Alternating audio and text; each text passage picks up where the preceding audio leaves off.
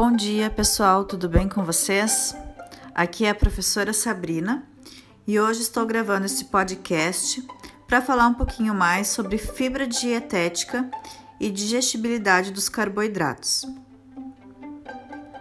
Os carboidratos sempre foram a principal fonte de energia metabólica e de manutenção da saúde do trato gastrointestinal dos seres humanos também são os principais provedores do volume e do corpo dos produtos alimentícios. Os materiais da parede celular de plantas, principalmente a celulose, outros polissacarídeos não amiláceos e a lignina, são componentes da fibra dietética. A única característica em comum desses polímeros é que eles não são digestíveis o que é o principal critério para que sejam classificados como componentes da fibra dietética. Portanto, não apenas os componentes naturais dos alimentos contribuem para a fibra dietética, mas também algumas gomas que são adicionadas para proporcionar essas funcionalidades. A definição de fibra dietética também inclui outras substâncias além dos polímeros. A característica-chave é que a substância não seja digerida no intestino delgado humano. Assim, oligosacarídeos não digestíveis, por exemplo, rafinose e estaquiose, são incluídos como substâncias da fibra dietética. Oligosacarídeos e polissacarídeos podem ser digestíveis, a maioria dos produtos à base de amido, parcialmente digestíveis, amilose retrogradada, chamada de amido resistente, ou não digestíveis, todos os outros polissacarídeos. Quando ocorre a hidrólise digestiva para monossacarídeos, os produtos da digestão são absorvidos e catabolizados, Apenas os monossacarídeos podem ser absorvidos ao longo da parede do intestino delgado e apenas a D-glicose é produzida pela digestão de polissacarídeos em seres humanos, pois somente os amidos podem ser digeridos. Os carboidratos que não são digeridos, os monossacarídeos, né, pelas enzimas do intestino delgado humano, Uh, como todos os outros, né, exceto a sacarose, a lactose e produtos como as maltodextrinas, feitas a partir do amido, podem ser metabolizados então por microorganismos no intestino grosso, produzindo ácidos de baixo peso molecular, os quais são parcialmente absorvidos e usados para a produção de energia. Portanto, Carboidratos de todos os tamanhos moleculares podem ser calóricos, parcialmente calóricos ou não calóricos. Os agentes volumosos mais comuns dos alimentos naturais são os restos de células vegetais resistentes à hidrólise pelas enzimas do trato digestivo. Esses materiais incluem celulose, hemicelulose, pectina e lignina. A fibra dietética é nutricionalmente importante, pois mantém o funcionamento normal do trato gastrointestinal, aumentando o volume do conteúdo intestinal e das fezes, o que reduz o tempo de trânsito intestinal e ajuda a prevenir a constipação. Sua presença nos alimentos induz a saciedade no momento das refeições, os nutricionistas estabelecem as exigências de fibra dietética em 25 a 50 gramas por dia.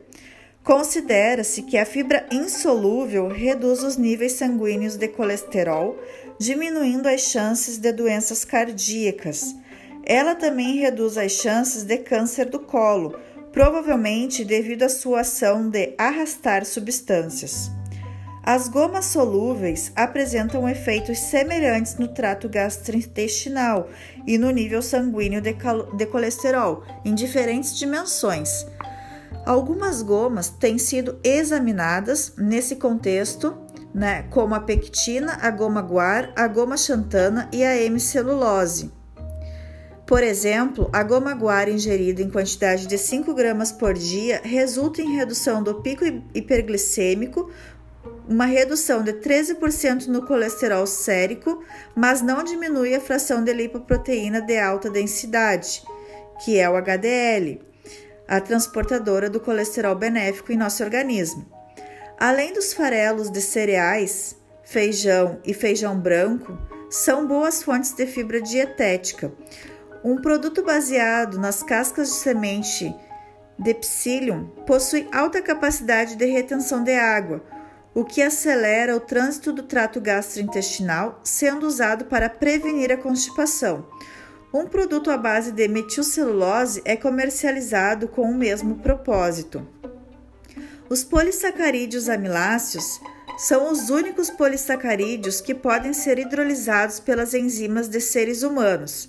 Eles fornecem a D-glicose que é absorvida pelas microvilosidades do intestino delgado para proporcionar o principal substrato energético do metabolismo humano. Outros polissacarídeos consumidos normalmente, como os componentes naturais de vegetais comestíveis, frutas e outros materiais de plantas e as gomas adicionadas aos produtos alimentícios processados, não são digeridos no estômago e no intestino delgado de seres humanos, chegando ao intestino grosso com pouca ou nenhuma modificação.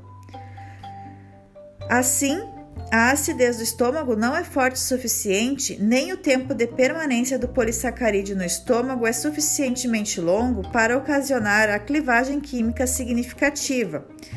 Quando os polissacarídeos não digestíveis chegam ao intestino grosso, eles entram em contato com os microorganismos, alguns dos quais produzem enzimas que catalisam a hidrólise de alguns polissacarídeos ou de algumas partes das moléculas de polissacarídeos. A consequência disso é que os polissacarídeos que não foram clivados no intestino no trato intestinal superior podem ser clivados e utilizados pelas bactérias no intestino grosso. Os açúcares removidos da cadeia polissacarídica são usados pelos microorganismos do intestino grosso como fonte de energia nas rotas de fermentação, resultando na produção de ácidos lático, propiônico, butírico e valérico. Esses ácidos graxos de cadeia curta podem ser absorvidos ao longo da parede intestinal, sendo metabolizados principalmente no fígado.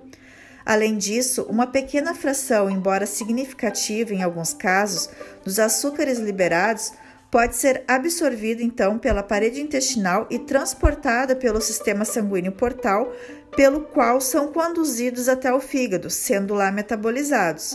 Calcula-se que em seres humanos cerca de 7% da energia derive de açúcares liberados dos polissacarídeos pela ação dos microrganismos no intestino grosso ou a partir de ácidos de cadeia curta produzidos pela fermentação desses açúcares. A extensão da clivagem dos polissacarídeos depende da abundância de microorganismos específicos produzindo as enzimas necessárias. Portanto, quando ocorrem mudanças no tipo de polissacarídeo consumido, sua utilização pelo microorganismo do colo pode ser temporariamente reduzida até que ocorra a proliferação dos microorganismos capazes de hidrolisar novo polissacarídeo.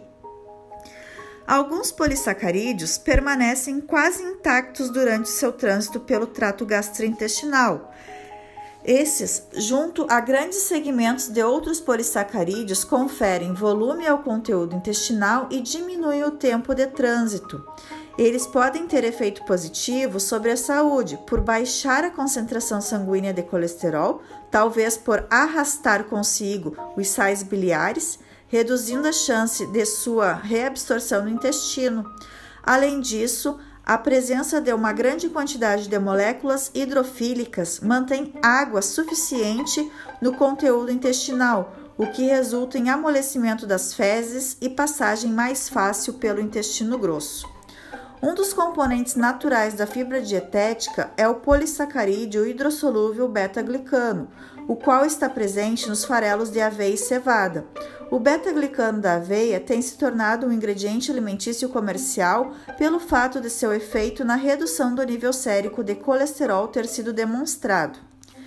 Quando ingeridos por via oral, os beta-glicanos reduzem o nível pós-prandial de glicose e a resposta da insulina, ou seja, eles moderam a resposta glicêmica, tanto em pessoas normais como em diabéticos, e esse efeito parece estar correlacionado à viscosidade.